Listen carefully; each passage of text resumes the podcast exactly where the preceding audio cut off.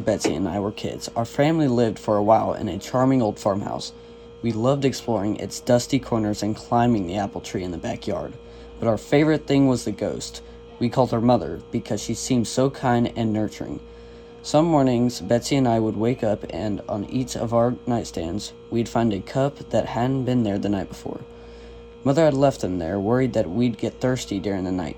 She just wanted to take care of us. Among the home's original furnishing was an antique wooden chair, which we kept against the back wall of the living room. Whenever we were preoccupied watching TV or playing a game, Mother would inch that chair forward across the room towards us. Sometimes she'd manage to move it all the way to the center of the room. We always felt sad putting it back against the wall.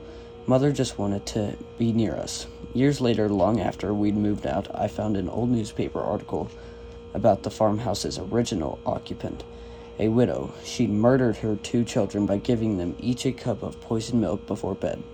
Then she hung herself.